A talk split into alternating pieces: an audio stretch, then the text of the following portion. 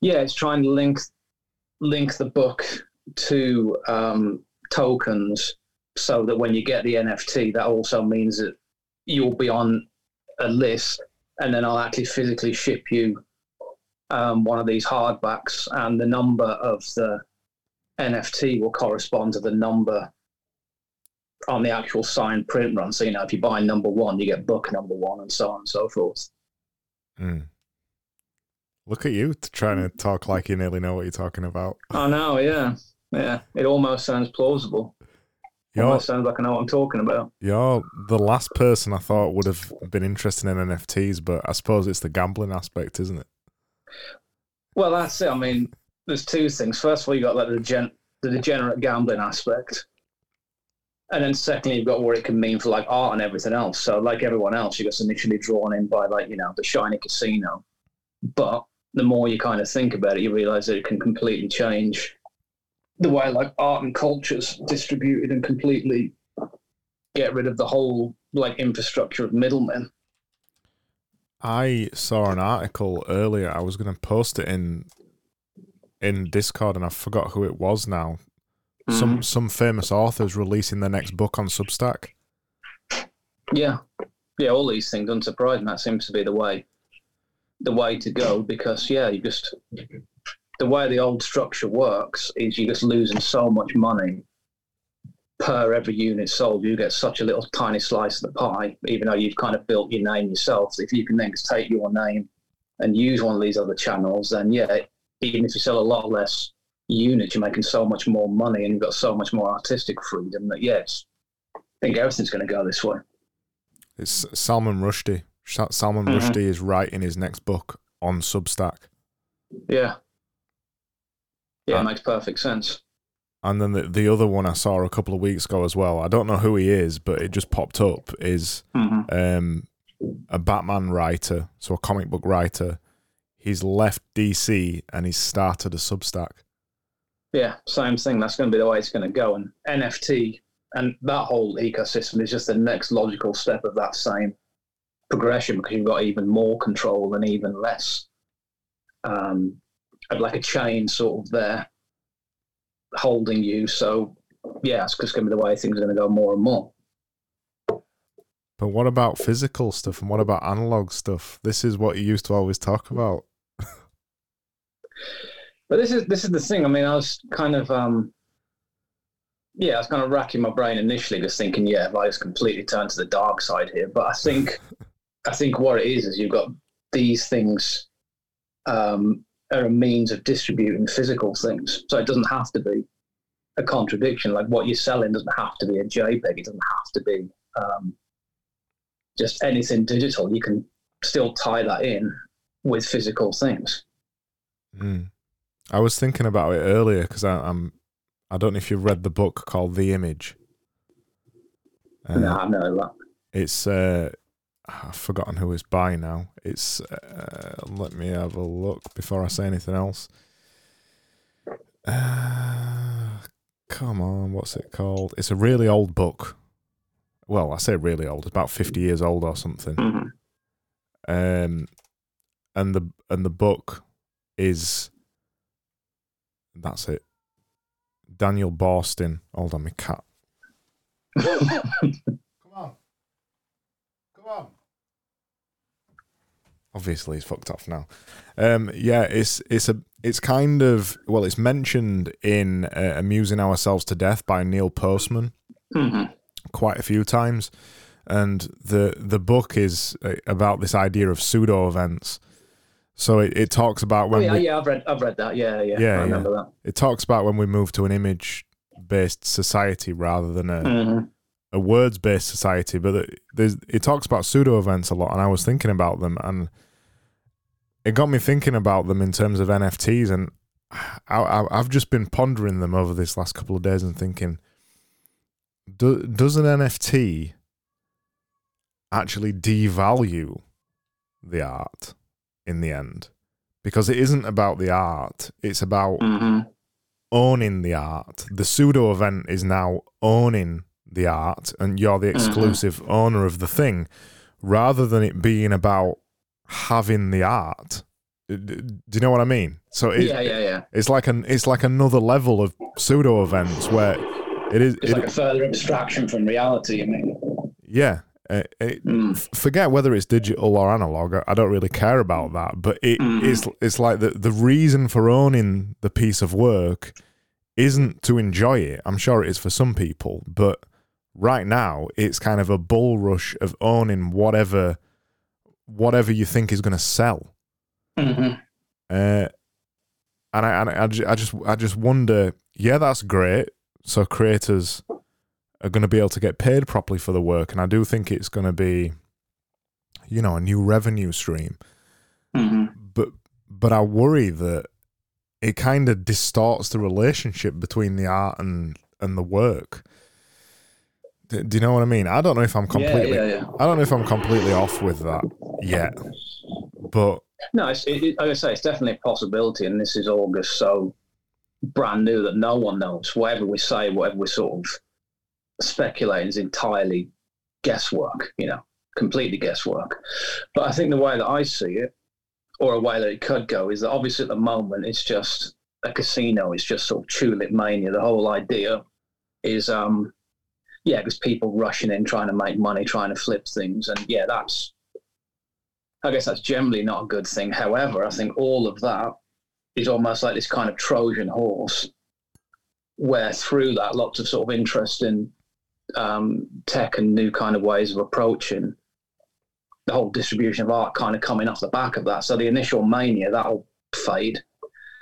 You know, that'll probably fade really quite soon. And the, the idea of spending millions on like, you know, pictures of rocks or whatever, that's going to clearly fade really soon. But like I said, at the back of this, you get this whole potential new distribution model and way of just, um, yeah, like sort of interacting with fans. It's kind of like, you know, you've got the whole um, Discord community culture and Substack and things like this we've been talking about, but it's just the next level of that because people who um, buy into your stuff can kind of invest in you directly. I think through that, potentially, some people can make some interesting things happen. Yeah. I was thinking about it the other day because have you have you seen the Bored Apes thing? Mm-hmm. Yeah, the the the Bored Ape Yacht Club, commonly yeah. known these days as B A Y C, is is just ridiculous in terms of money. The mm-hmm. the organisation has been set up for four months and they, mm-hmm. they've made hundreds of millions of dollars in four months. There, there mm-hmm. is there is no company that's ever existed in history, well, in recorded history, that has made that much money in such a short period of time. Mm-hmm. And for for for essentially making nothing. Mm-hmm. Well, yeah. you, you know, our artwork. "Quote unquote artwork," but a lot of it's uh, digitally generated as well. Mm-hmm. So mm-hmm. they they had the elements, and they're all computer generated to be put together. Some of them are rarer than others, so people hunt those out. So that even the art element is, well, in a purist sense, the art element is kind of deep down in it too. So you look at this kind of situation with. Uh, with the Bored Apes and you think mm-hmm. fuck, this is the first time in history where a company has made hundreds of millions from hype basically. Mm-hmm. And th- this this has been talked about for a long time. They, uh, I can't remember what book it was that I was reading, but we've basically turned from being in marketing. Nobody leads with the product features anymore. It's the marketing that sells the product. So you can have the worst, mm-hmm. you can have the worst product, but the marketing, if your marketing is better, you will sell more than the better product. And now it's it's like the extreme of that, where you don't even yeah. you don't even have the product. It's all about the marketing. It's like, pure hype, yeah. It's pure mimesis, yeah, definitely. Yeah, I wonder what Luke's thinking about all this. Yeah, I mean, this is just like.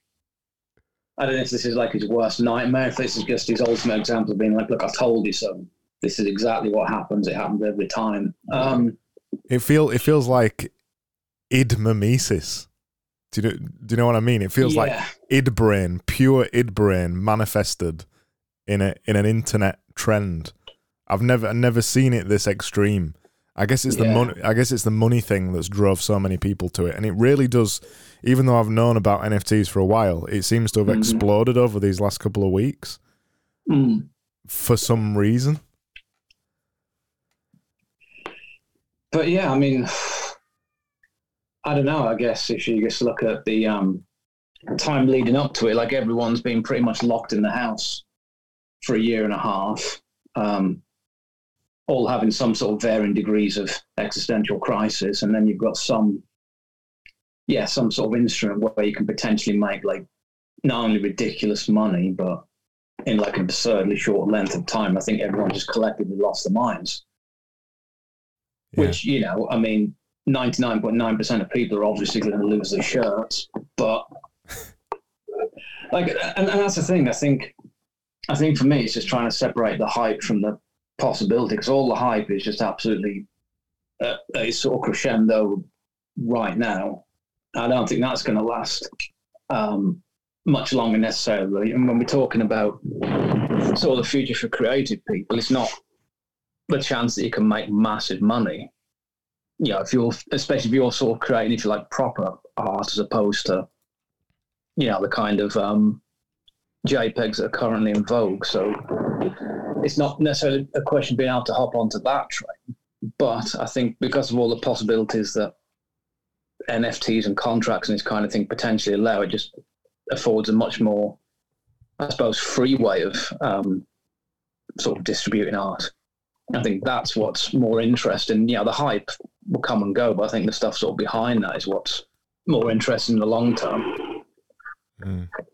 I, I agree. I, I tweeted earlier that I, I think it's the first time in my sixteen-year career that I can remember where if, if you're a, a, a designer, like a, mm-hmm. a, a commercial creative, you you can make a legitimate income from your work without selling your time. Um, exactly, yeah. I mean, there there is other ways to do that, and there's been other ways to do that for a really long time. Mm-hmm. But this is it's, this is kind of direct fan-to-fan, uh, well, creator-to-fan relationship where you can say, I've made this single one-off or selection of pieces, mm-hmm. and they can go away and buy it. And it it feels... The, the way that it's had to work for a lot of people for a long time, not just in design, is that it's you you only build that capital through years of experience. Yeah. Now it's almost become the same thing uh, as I was mentioning earlier about hype. If you've got the ability to generate hype and uh, you have a personality and you've got the ability to get people to rally around you quickly, you can potentially make a decent living from this kind of thing without needing to suffer for ten years before you get to it. Mm-hmm. That's what's quite interesting with it. Yeah, it makes you wonder how um, how sustainable that is, because if you can attract people so quickly, by the other side of the coin, people will suddenly go off you for the next for the next hype thing. So you wonder if it will eventually sort of level off, and then things like more um, objective talent and having spent all those years learning a skill, if that will start to slowly like reintroduce itself, and, and the thing will be sort of normalized to a degree. Because mm. I guess the reason why we're talking about it, like we say, is because it's such a hyped up thing, but I think the hype will disappear and then it will actually come into its own as a much more viable medium, I suppose. Mm. Because a lot of the stuff that's around now, like, have you have you seen the Mirror thing? The Mirror website? I'm not sure. Yeah, uh, I think it's mirror dot x y z. And mm-hmm. it, it, the idea of it is you can make a magazine that is totally owned by your viewers or readers. Mm-hmm. So each issue that you put out may have several N F Ts inside it, and you all part by part of that uh, N F T, and then your your subscribers or readers or whatever way you do it essentially make a bit of money from every issue that you do. Mm-hmm. But it's also terribly confusing right now, and it's also alien to to anybody that kind of understands this. So I haven't really seen it take off, and I've seen a couple of magazines out there and a couple of people who've got access to Mirror. Mm-hmm. But it feels a little bit like trying to N F T writing, and what a lot of these uh, magazine type things usually do is they make images as well, and they N F T the images instead. Mm-hmm. It, I guess this is part of a challenge what you're trying to solve. It feels like trying to N F T writing doesn't work. It it it, do, it doesn't feel mm. it doesn't feel right. I, I don't know. I don't know why. Maybe I'm trying to work out a way to do it as well, because I'm thinking about when I publish a newsletter, I'm thinking about working out a way to N F T that newsletter. But what I was thinking about it was, it isn't the desire to sell it necessarily, mm-hmm. that issue. What it does is it permanently puts that piece of writing on the blockchain. So I, I made it basically, and that can mm-hmm. be look, that can be looked back in time in per- perpetuity, perpetuity, in perpetuity. Mm-hmm. That can be looked back at and proven that I wrote that article when I did. So I I can make an N F T of every single piece of work that I've done, and it proves that it was me that did it. Mm-hmm. Not necessarily to sell it, but you know, it kind of makes a time capsule of that thing that I made then. But I haven't really seen anybody yet make any kind of writing N F Ts. I don't know how that looks. Yeah, I, I mean, there's every chance that it's not really possible or viable, but I think I think for me, even way before all this, I've always been sort of interested in like limited um, print runs and hardbacks and things that are numbered and signed and all this kind of thing anyway.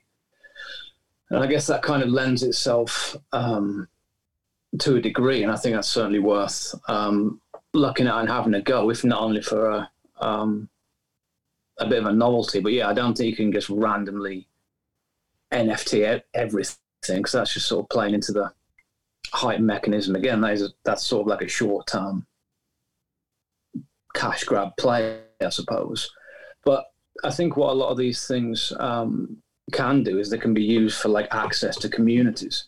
You know, your kind of ticket to get into something, mm-hmm. kind of like what I've gone on with the Discord, and that seems more interesting and viable.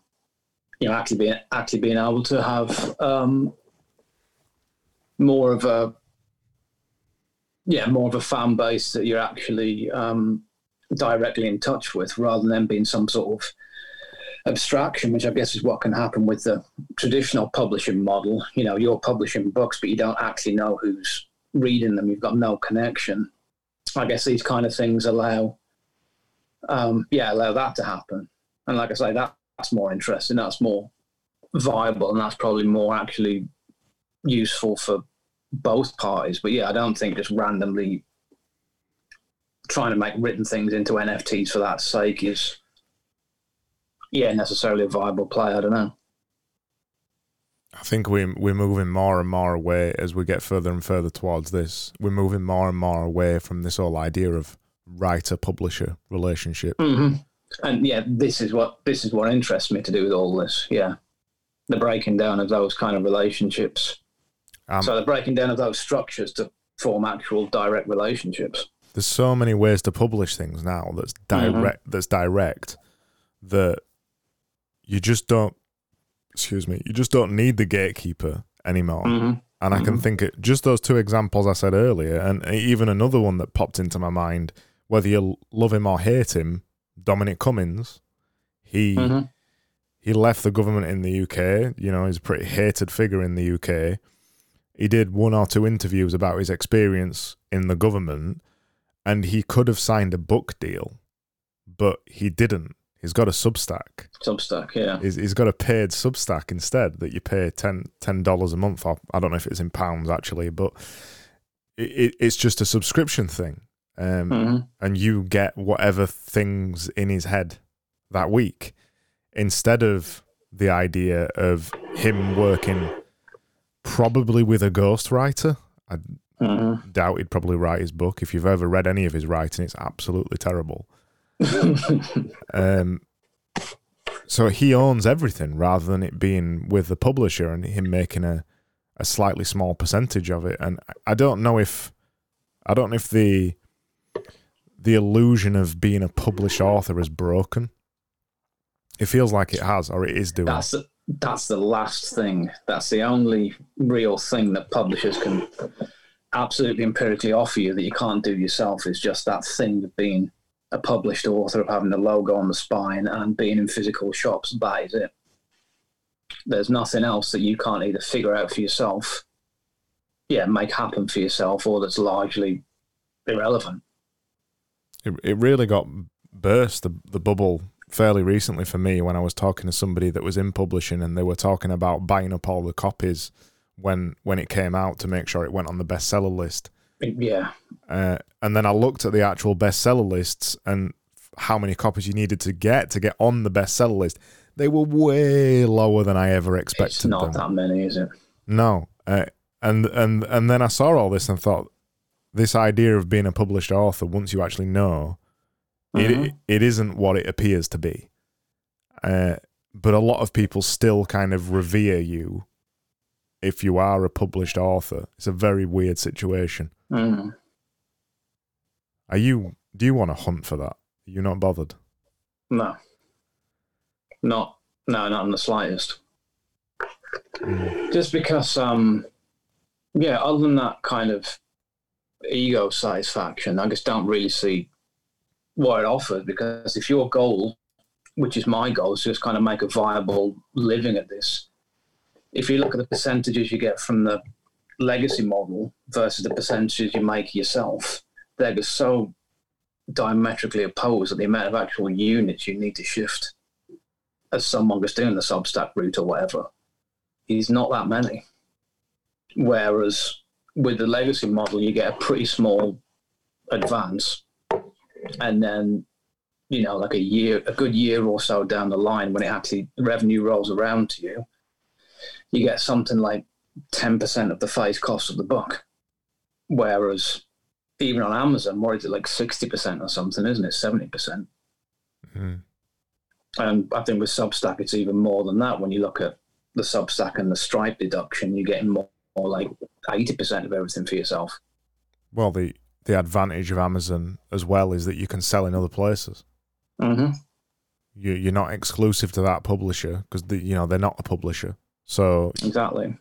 Yeah, you can go on and sell in other places and do other things and make N F Ts of things if you wanted to, or any other future ideas that you have.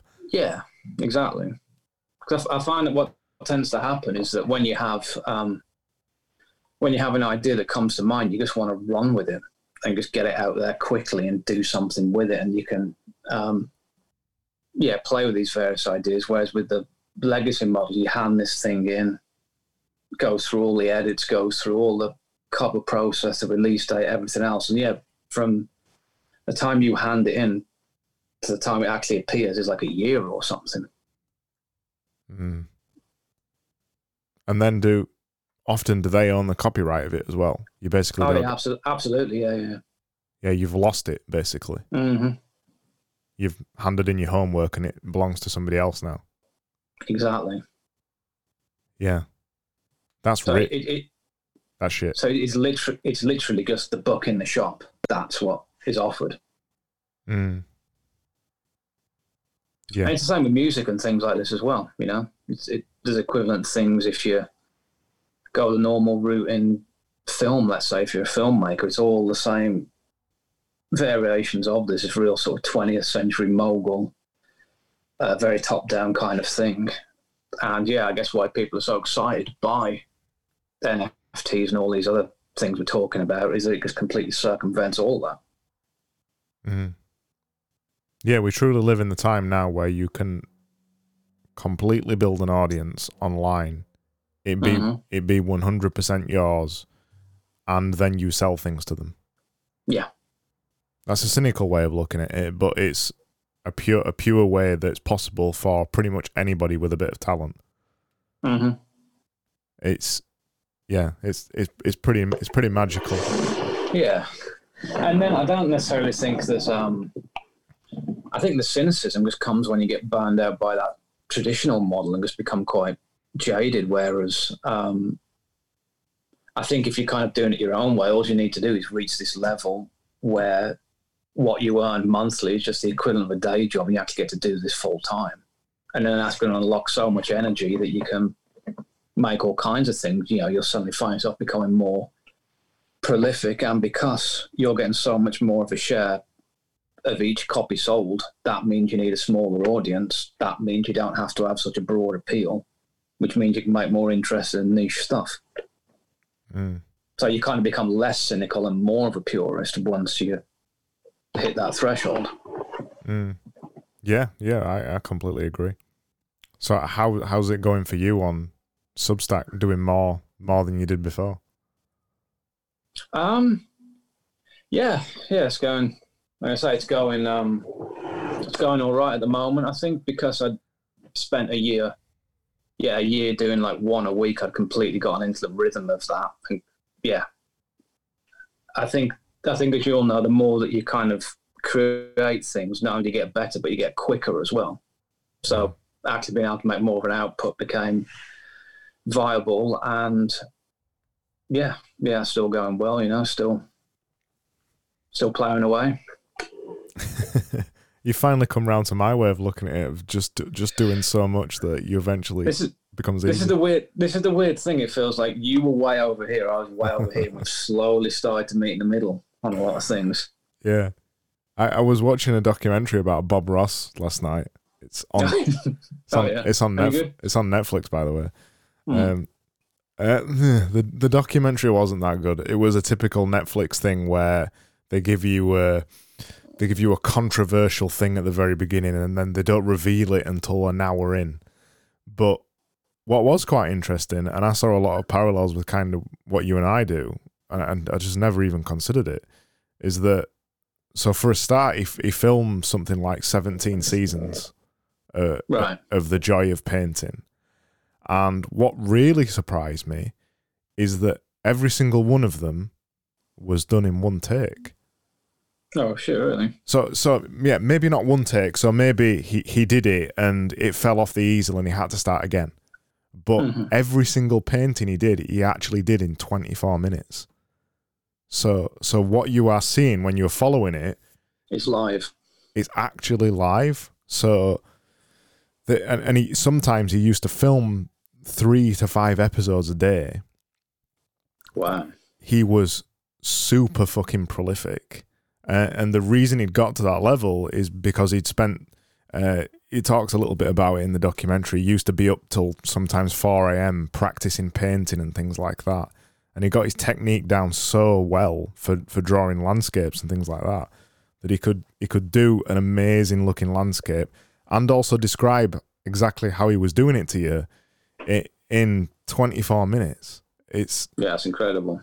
Yeah, you don't ever you don't ever watch Bob Ross really and consider him to be an accomplished artist. Do you know what I mean? Mm-hmm. Like like a real practitioner about what what what he was doing, a real professional. You know, at the top of his game, but. He absolutely was. After I watched that documentary, I never even realised, because the fakery of television makes you think that it isn't going to be real. You're suspicious, yeah, of course. Yeah, um, and it really surprised me, because it's just that thing again. The doing it over and over and over, you just become so far better than anybody else that it it opens up an endless amount of opportunities to you. Mm-hmm. You can do things so much quicker and to a higher level, or maybe not a higher level, but you can do things so much quicker to the same high level that takes somebody else three days, that the time that it takes you to do it, in this case twenty-four minutes, means that the output you can put out just blows everybody else out of the mm-hmm. water. And I'm com- I'm still convinced of it now that ultimately it's about the output. Mm-hmm. Ultimately, there's got to be a level of quality, obviously, and I think it comes from the output eventually, but I think ultimately you have to be incredibly prolific to get to that point. I don't think that model works where you can work on a masterpiece for ten years and then release it. The kind of person who can do that is very, very rare. I don't think yeah, it's... it's all, I think it's all momentum, isn't it? And that just seems like the biggest momentum killer ever, just spending that amount of time on, yeah, just one project. I mean, I've kind of fallen for that myself, and in the end I just would abandon the thing because, yeah, I got stuck in that perfectionist kind of rut with it and just, yeah, whatever sort of energy it had just went. Mm. So the only way you can regain that is just binning the thing and starting something else, and then you're kind of back on the track again. Mm. But so many of us won't do it. So many of us won't, no. won't even do what you do, put in, well, it used to be one article a week, but putting three articles out a week. Mm-hmm. When you're doing three articles a week, there's kind of a good enough quality to them, isn't there? They're, they're not, yeah. they're not, r- rarely they're going to be masterpieces, but all of them are going to be good. Mm-hmm. And you've got to be comfortable with that. But so many people aren't comfortable with the fact of just produ- producing good enough work consistently, and they want the masterpieces consistently. Yeah. And it just ain't the way it works. It just isn't. No, I think I found the thing with me is that, um, like, I absolutely need deadlines. And not only do I need deadlines, I need, like, terrifyingly short deadlines. Like, I've not got enough time to do this. Yeah, I'm the same. Um, and so, yeah, you're right. You might not necessarily create masterpieces under that pressure. But for me, it's either something that will get done because I have to do it, or if I've got all the time in the world, nothing will get done. Yeah, exactly. So if it's a choice between something that's pretty good or nothing, you have to do it that way. And then in amongst that one hundred pieces or two hundred pieces you've produced, there might be ten or twenty masterpieces. Mm-hmm. Because you were incredibly inspired that day, or you just did a good piece. Just the law of mm-hmm. probability will tell you that you've done a good piece. And mm-hmm. and then all you need to do is just take those pieces and do something else with them. It, yeah, exactly. It, it, but people just don't want to do the shit stuff, or not even the shit no. stuff, just the average stuff. I, I, I changed my attitude completely to that when I started doing the doodles, and it just isn't even, they're not even about the quality.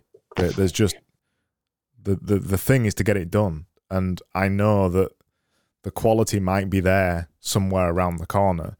And recently I've been cataloguing them all, so... Mm-hmm. I've got nine hundred of them or something. Um, and I was looking back at them because we, we're putting them into a book. So in, in the in the daily visual community, we're making a collective book, and each of us are going to oh, nice. each of us are going to put ten visuals in there.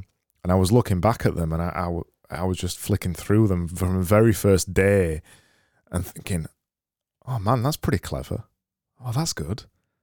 Oh, wow, that's good as well. And even just as I got to the first one hundred or two hundred, I'd found ten or twenty things that I'd completely forgotten that I did that were really cool and inspired and really creative out of that two hundred. Mm-hmm. But that I'm, I'm cool with those averages, because most people wouldn't even get to those twenty because they tried to make the twenty things instead of them making the two hundred things first. Mm-hmm. I, I, I say it all the time, but people just still don't even seem to realise it. It's constantly pisses me off that people try to be perfect instead of just getting it done.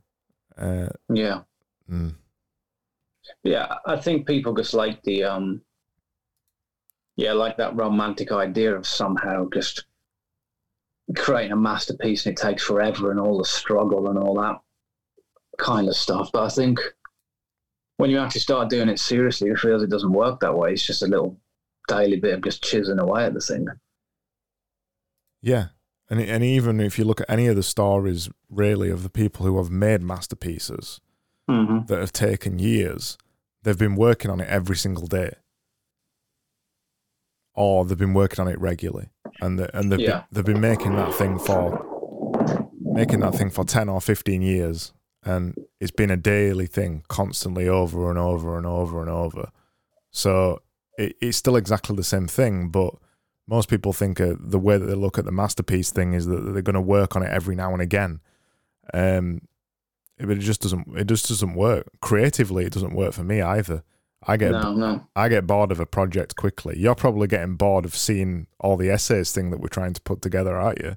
Already. You just want to Yeah, yeah, exactly. You just want to get onto the get onto the next thing. Which yeah. yeah, you don't want to be completely complacent, but when you hear all this writing advice, um, about, you know, how the first draft's shit and it's all editing and so on. Because that hasn't really been my experience. I don't know if that makes me an outlier or if a lot of people, you know, aren't real practitioners who say all this thing. But, yeah, that doesn't necessarily chime with what I've found at all. Is it because you've just done a lot of it, though? Or has it always Maybe. been like that? Maybe. I, I guess what happens is the more you do these things, um, the more you kind of internalize, I don't know, like how structure works and uh, grammar and paragraph and all that kind of thing. I think what happens is you internalize it, so you're almost editing in real time as you go. And so that means when you actually get to the end the first time, which is essentially the end of your first draft, you're pretty much done. Mm. Like, I mean, for example, being an idiot today, I was drafting something and instead of just saving it, I sent it. So instead of sending something out on Sunday, I sent it out today, which was like the first draft. And even then, that's like most of the way there. And that was like two hours or something I put into that, three hours. Yeah. I, I'm the same with nearly everything I do. But mm-hmm. I, I, I've always wondered why it is. I don't know if whether it's a lack of patience, of wanting to actually edit things, um, or there's a bit of a thrill. I, I think there's a bit of a thrill with it, particularly when I'm I'm doing podcasts like like this podcast.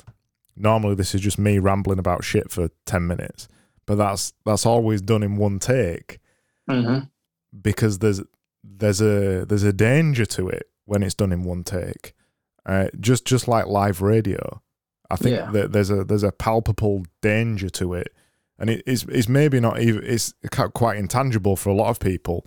But for the for the radio host or for the person that's actually recording it, it is actually quite, it feels quite dangerous because you've only got one shot at it. Mm-hmm.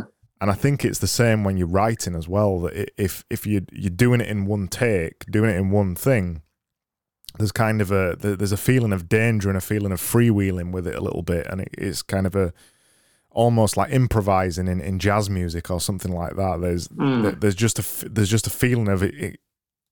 It's got to be done in the moment because when the moment's gone, you can't go back to it. I've I've written you've lost interest. Wherever yeah. it was, you've lost it. Yeah. Yeah, I've written so many pieces like that that I've just never published because I got halfway through them and I got interrupted or I got bored or whatever. Yeah. And and if I do, I just delete it. I just don't. I don't try and force it. I don't try and return to it. I have often thought, is that the right attitude or not? I, I don't know, but it's just the way that I work. I just can't go back to it, and I'll, I'll go back and edit it for basic grammar stuff. But I used to try the way of, of doing it where a lot of the writing advice says you, you write the, the shitty first draft and then you, you reorder it and you think about a, a catchy intro and... I can't do it. No. It it it feels like you're trying to. I don't know. It, it feels like you've made a cake or something, uh, and and the cake is there, and it's like ninety-five percent there, and now I've got to take the middle out of it and just examine the middle and put the middle back in again. It it feels really artificial to me when you mm-hmm. start trying to fuck around with it like that. It just doesn't jive with the the way that I work, and I think maybe some of it is as well the thing that you've spoken a lot about before is that just the most of the people that's giving writing advice just aren't that good writers. Yeah, well, it's uh, I don't know, it's, it's hard to say, isn't it? But um I've always thought of it at like um a good writer is like a good speaker, a good mm-hmm. orator. The, the the skills are very similar, and I think you can tell when somebody has written something like they would speak it, and and I don't necessarily mean using the same verbiage or anything, but mm-hmm. it feels like you you are reading a speech almost. You can almost imagine them saying it to you, you can tell when somebody's done that versus when somebody has followed the advice, kept all the sentences short, given it a hook at the beginning, given it a, a big crescendo ending at the end, and mm-hmm. it's all formula- formulaic, isn't it?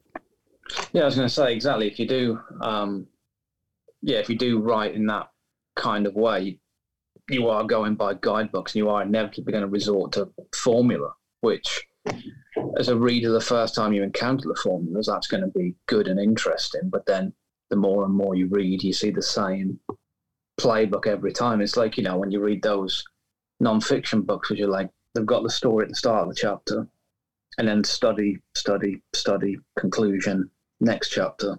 Mm. And, and yeah, I just think any kind of, um, I just think any sort of art is like performance art. It should be an actual you going and performing, even if there's no audience. I think, you know, if you're writing something, you sit down, you've got a set amount of time, you perform, you see what happens. Same as with music, same as with painting, same as with anything. Mm. Because it's only from that sort of performing when you're, you know, either really pressed for time or you're kind of going outside of your comfort zone. It's only that that gives it any sort of energy that's going to make it interesting, um, yeah, to the audience, because I think that kind of risk is palpable. And that's what makes it exciting. I think I think only when you do that as well, you figure out your style too. Exactly, yeah. And if you don't do that, if you don't make it feel a bit dangerous, you just follow the formulas what everybody else follows. And mm-hmm. yeah, you might build an audience, but you're just making boring shit. Yeah. But that that's the challenge though, isn't it? It's telling somebody, look, do it this way. Nobody's going to give a shit, and you shouldn't give a shit about anybody giving a shit, but you'll find your way of doing it. Or follow this advice. You'll build an audience of fifty thousand people on Twitter, but then when you've built the audience, all they'll want is more of the thing that's formulaic that you've been doing to build the audience. Which way do you yeah. go? Yeah, exactly. Some people can rationalize with themselves and follow the second option. But I'd argue deep down, they, they know it. They know it. They feel it. Mm-hmm. The David Prells of the world, you ju- you can sense just just a deadness behind his eyes. uh, there just isn't soul to anything that he does. I know I know recently on, on Twitter he started using lots of different media. So mm-hmm. he, he started making videos and doing pieces to camera, and he started using visuals and things like that as well. And he started writing tweets in a little bit of a different way. So he kind of he was trying to do all this mixed media, but I was looking at it and it was just it was just flat creatively. Mm. It was getting a lot of likes, getting a lot of retweets. So who am I to say any of this? But you look at it and it's just flat creatively. It's dead. It is dead behind mm. the eyes, all the stuff that he was doing. But how the fuck do you tell somebody like David Perel, yeah, all your content's doing amazing, mate, but it's just dead behind the eyes? Yeah. Do, do you think most people would even care when they've got to that point? I don't know. I, mm. I, I'm sure he does. I'm sure deep down somewhere he does. He knows it. But maybe he doesn't know what it is. Do, do you know? Do you know what do you, I mean? Do you know what I mean? Yeah, yeah, that, that's, yeah. That's soul. Uh, that's soul. I'm gonna say, I'm gonna say, do you reckon it could be a case of um, someone who's gone down that way and is now trying to find more style and more of these kind of things? But I guess in the same way that you can train yourself to perform in a certain sense, you can also train yourself to perform in another sense, and you just kind of, yeah, you just learn these patterns, I suppose. Yeah. And just trying to train yourself out of that is quite difficult. Well, it's a little bit like um, A C D C, for example. Mm-hmm. They've got a formula, they've made the same album over and over. The formula is very good, I love A C D C, but it's a little bit dead behind the eyes. versus somebody like, who can I think of? Um, Sleaford Mods. You've probably never heard mm. them. Yeah, I know. I know. Uh, very, I want to say very niche, but they're not anymore. They're very popular now. Um, v- very kind of subversive, almost like a cross between Joy Division and punk or something like that. They're doing it their own way, and it, it and because it's got that punk feel, it's it's very alive, and it's it, again that word, it's dangerous. It feels dangerous. Mm-hmm. It's, it, it's not it's not really that dangerous, but it feels it. But those two things, they're, they're completely different to each other. I don't know if one's right or wrong, but I would suggest that A C D C know that they're following the formula, just like the James Clears and the David Perrells of the world. They know they're following the formula. And I wonder maybe if David Perrell looks at the things he does and just thinks, well, it's just to get me more students into the rite of passage course, uh, and this is making me millions, so I don't really care. Um, it, I guess it's that argument versus seeing it as art versus content, isn't it? And if you, mm-hmm. you you're seeing it as content, you're just seeing it as a a means to an end. Maybe you don't look at it that way. Yeah, I think that's why I'm kind of really pressed that distinction, because I never really heard anyone talking about it before I started talking about it. And to me, they just seem absolutely poles apart. I think both can be valid, but I think there's people who are trying to do one but acting like the other, and that's what just makes it um, absolutely maddening, you know? Mm. So, so yeah, I mean, I think if you if you make content with your eyes open, that's that's fine. You could say it's a little bit cynical, but if you actually know what you're doing and what that entails and you're happy with that and you carry on, it becomes more like a job. And I think that's, you know, that's fine as far as it goes. But I think what happens is that um, because this advice has been floating around for so long online, is that people who want to be more of an artist, let's say, look up advice on how to write, and what you learn is how to write content. And as as we've said, you've got the performance aspect of art, which is a lot more free versus the absolute formula of content. I think a lot of people Um, just fall for the formula angle, and yeah, it just completely deadens you if that if what you're trying to do is art. Mm. Yeah, I I don't think I've got anything else to say on that. it's I I've completely removed myself from it now. I, I wrote a piece about it a while ago, just saying mm-hmm. I've reached audience building retirement, and I'm just not even bothered about this this kind of thing yeah. an, anymore. Uh, and it's annoying for me to see people still doing it.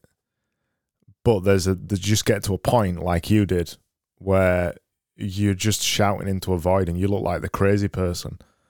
Um, yeah. No, nobody else seems to be able to see the things that you can see. So you just stop saying the yeah. things. Um, So you're welcome at dinner parties again. Yeah, exactly. Um, but yeah, the irony is, is that I, I probably should do some of that content because I've now got no audience, at least on Twitter. And yeah, it goes to show that the content stuff works. And if you're just doing whatever, it doesn't really, but it's, it's more fun. I could never imagine writing a thread. You know, imagine writing a thread with like seven points. Can you imagine? Yeah, I've, tri- I've tried and I was terrible at them. Yeah, and and and for no obvious reason either. That's what really frustrated me when I tried to write them. That I thought I'd written good threads, but nobody cared, and yeah. there was nothing different from my threads to their threads. But mine weren't working, and I and I, mm. I and I couldn't I couldn't work it out. I, I remember seeing, because I was trying to do it because one of my friends on Twitter, he grew from about twelve thousand followers to about sixty thousand followers in two two months, I think it was. And all he did was write threads. Mm-hmm. Uh, and it, it really it really annoyed me seeing it B- because I, I could just see what he was doing. I, I know I know this, they, they say you should be you know, you should be supportive of your friends and things like that, and you should be thankful. Should do that. Should do that. I, I can't do it. I just get annoyed when people get more success than me. So I, I I saw it. I'm like, these threads are shit. but he's, but people are following him left, right, and center. It really annoyed me.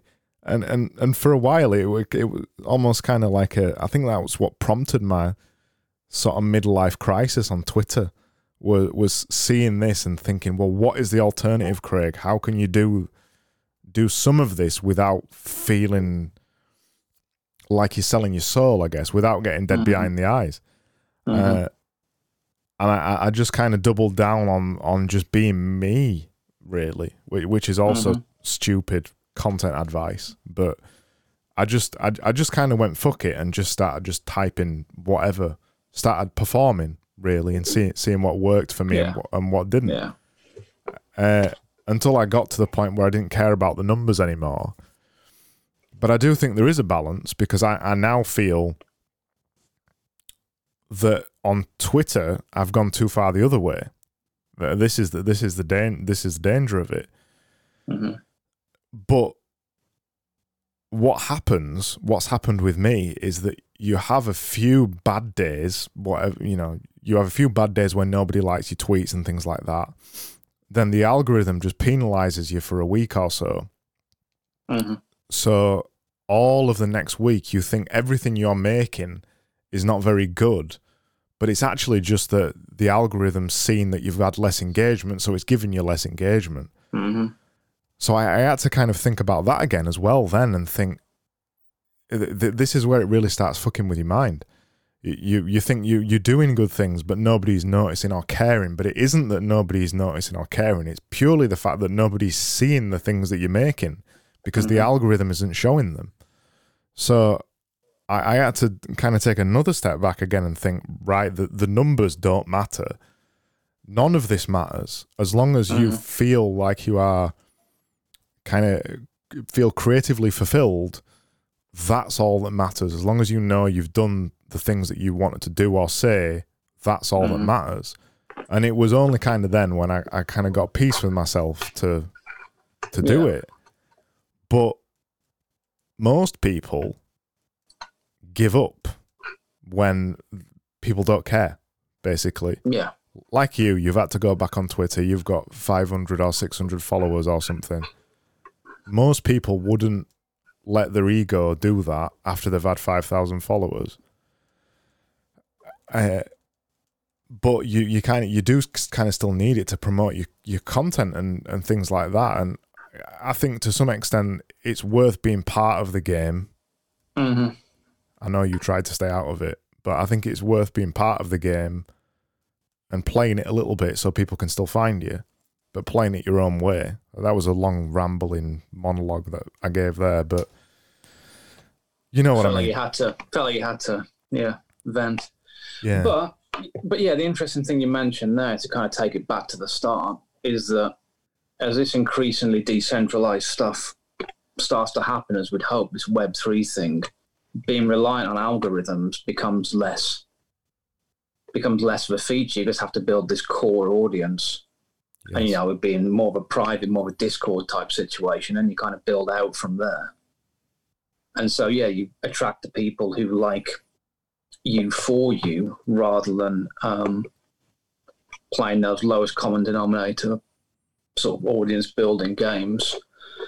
And then that means that, yeah, you can make um, weirder and more interesting and more challenging stuff, because you don't need the same amount of numbers, which is to go back to the point I was saying, how, you know, if you're um, publishing the mainstream way, you need to sell a hell of a lot of books to make a living. But if you're getting that direct money, then it's a lot less, which means you need less of an audience, which means you can be much more like esoteric. I think that whole, that general principle seems to apply to everything increasingly, which is what makes all this new tech so exciting. Mm, I one hundred percent agree. And that that's what I've kind of settled on. I've started mm-hmm. some of the bets that I made a year and a half ago have started to pay fruition on think, mm-hmm. on thinking of some of these things. particularly one of the, the things that I thought very early on, and we've discussed this before, is that some some of the things that I make aren't easy to understand at first. Mm-hmm.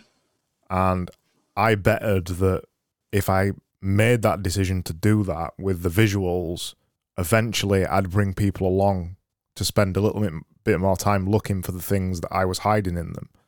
Yeah. That's proven true.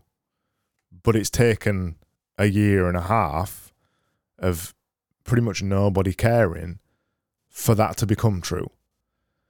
So it, I always think that there's the, there's those two different games you can play. You can you can play the all the engagement games at the beginning, build a, a big following, and make meaningless shite and be stuck in that world forever, or take the hit at the beginning, have no audience, have nobody caring, and make meaningful shite. Uh, and it's a choice you've got to make, but it's a choice that nobody tells you that you've got to make. And a yeah. lot, a lot of people by default end up in the first bucket, and mm-hmm. they, they don't even realize that they've ended up there, uh, and the, and then they stay there, and then they quit because they're making meaningless shite. Exactly. I think meaningful shite should definitely be the title for this. You one hundred percent nailed it there, yeah. But yeah, it's, I don't know. I mean, I guess, um, I guess prior to social media, obviously people didn't measure things in metrics, so they didn't care. So I think you just have to go back to more of that um, yeah. kind of a mentality, which is purely driven by, you know, am I getting closer to making a living doing this?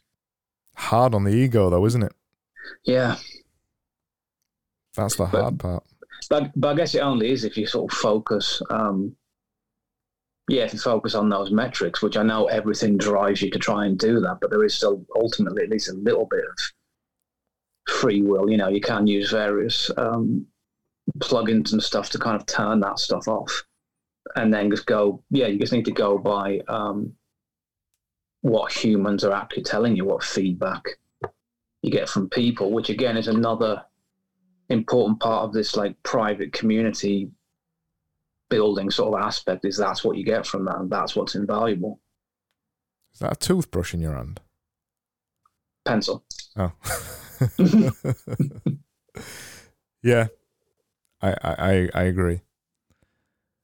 I think that's so, it. Yeah, so yeah, it's just playing the wrong game, you know, looking at the wrong um, the wrong set of numbers, because it's those numbers that get you addicted to all these platforms, but in doing so you just completely de-skill yourself. And so even if you were perhaps capable of making art at one point, over time you just become completely content brained, and that's being lost. I just I can't stop thinking about that bit in that Amusing Ourselves to Death book where it, it's talking about people sitting down for upwards of seven hours yes to to to listen to lectures, and I just can't stop thinking about that. And mm-hmm. I, I think we can get back to that if you train people to want to do that. And the people who gave the lectures as well, like someone would just speak off the cuff for an hour and the other person had a whole hour to give a rebuttal and then back. But yeah, so everyone, whether it be speakers or listeners, just having that kind of phenomenal attention span is incredible, yeah. Mm. In in the the last book I wrote, The Magic Visual, I almost feel a little bit embarrassed about some of the parts of the book now because of the attitude that I had when I was writing it. Mm-hmm. Because it was in the early days of doing the, the doodles on Twitter, and I repeatedly talk about in the book about how people's attention spans are very short and you need to make work that gets noticed very quickly. I actually, you need to pander to that. Yeah. Uh, mm. And I actually think, yes, that's a valid tactic, but now I actually think that you shouldn't do that. Um, and and the the things that I've been making ever since I've ever since I've finished the book have, have proven that you shouldn't pander. Have, mm-hmm. have, so since writing that book, I, I spoke about the destroy your audience stuff, and I, I started doing the the Wednesday audio, and I've just completely stopped caring about all that kind of thing. And I think that's also a valid thing to talk about as as well, not pandering to an audience, mm-hmm. and are almost getting into this like uh, sadomasochistic relationship with with your audience, where you tell them that you don't want them, and when you say that, they want you even more. Um, but I don't know how I would have talked about that in that book. So, but I guess I guess you had to write that book to come to that realization, to get that sort of stuff out of your system. And yeah, I guess if you're not kind of at least somewhat embarrassed by what you wrote in the past, then you're not really growing, and that's worse than the other. Mm, yes, that's true. That's true. I, I haven't worked out yet though whether I have grown or I've regressed. So we'll we'll, we'll see how that plays out. well, well, I guess it depends on what you're looking at. If you're talking about in terms of um, success is defined by these platforms, then yeah, you've massively regressed. You know, you should have you should be on like ten or twenty thousand by now. But I guess in terms of um, as a person, you stop playing the game. And let's be honest, pretty much everyone on those platforms is addicted to them to a, to a greater or lesser extent. That's the that's the big unspoken elephant in the room. Mm-hmm. And I can one hundred percent say without lying that I'm not. I'm not addicted. Mm-hmm. I'm not addicted to them, which which is nice. Yeah, yeah, and it's that that gives you the mental sort of bandwidth and attention span to make more interesting stuff. And then I guess you put that out there, and then hopefully that in turn slightly elevates um, a potential audience, and then you can go to other places and go off and do better and more interesting things, which again ties to this point of things are going to become increasingly uh, decentralized.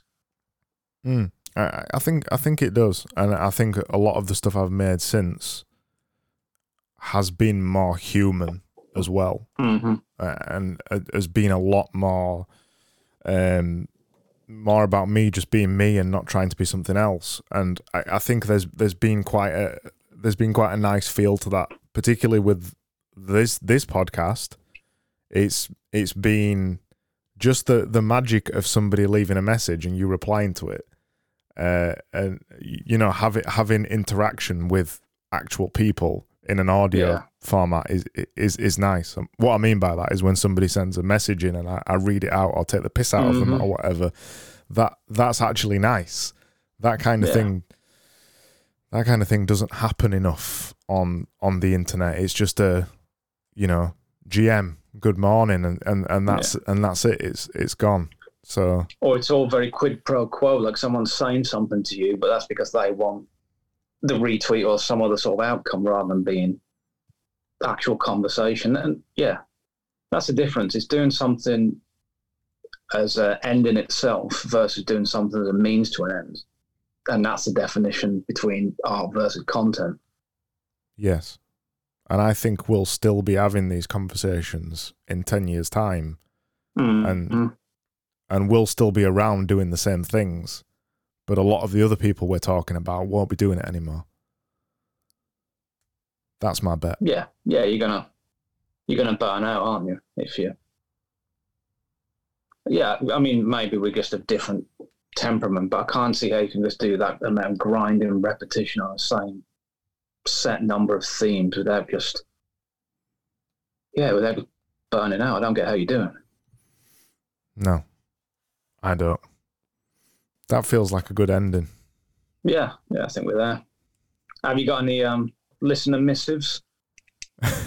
oh, do you, do you want to hear them? yeah, I, I want to hear one, yeah. uh, hold on. These these usually come up at the beginning.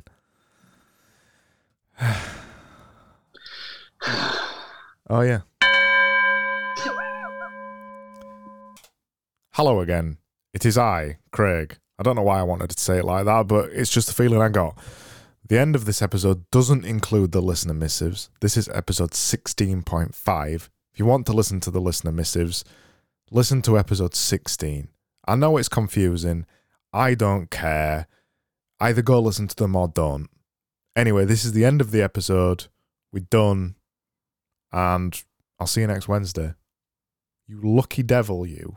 You got two episodes today of quality hours of content. You lucky, lucky devil.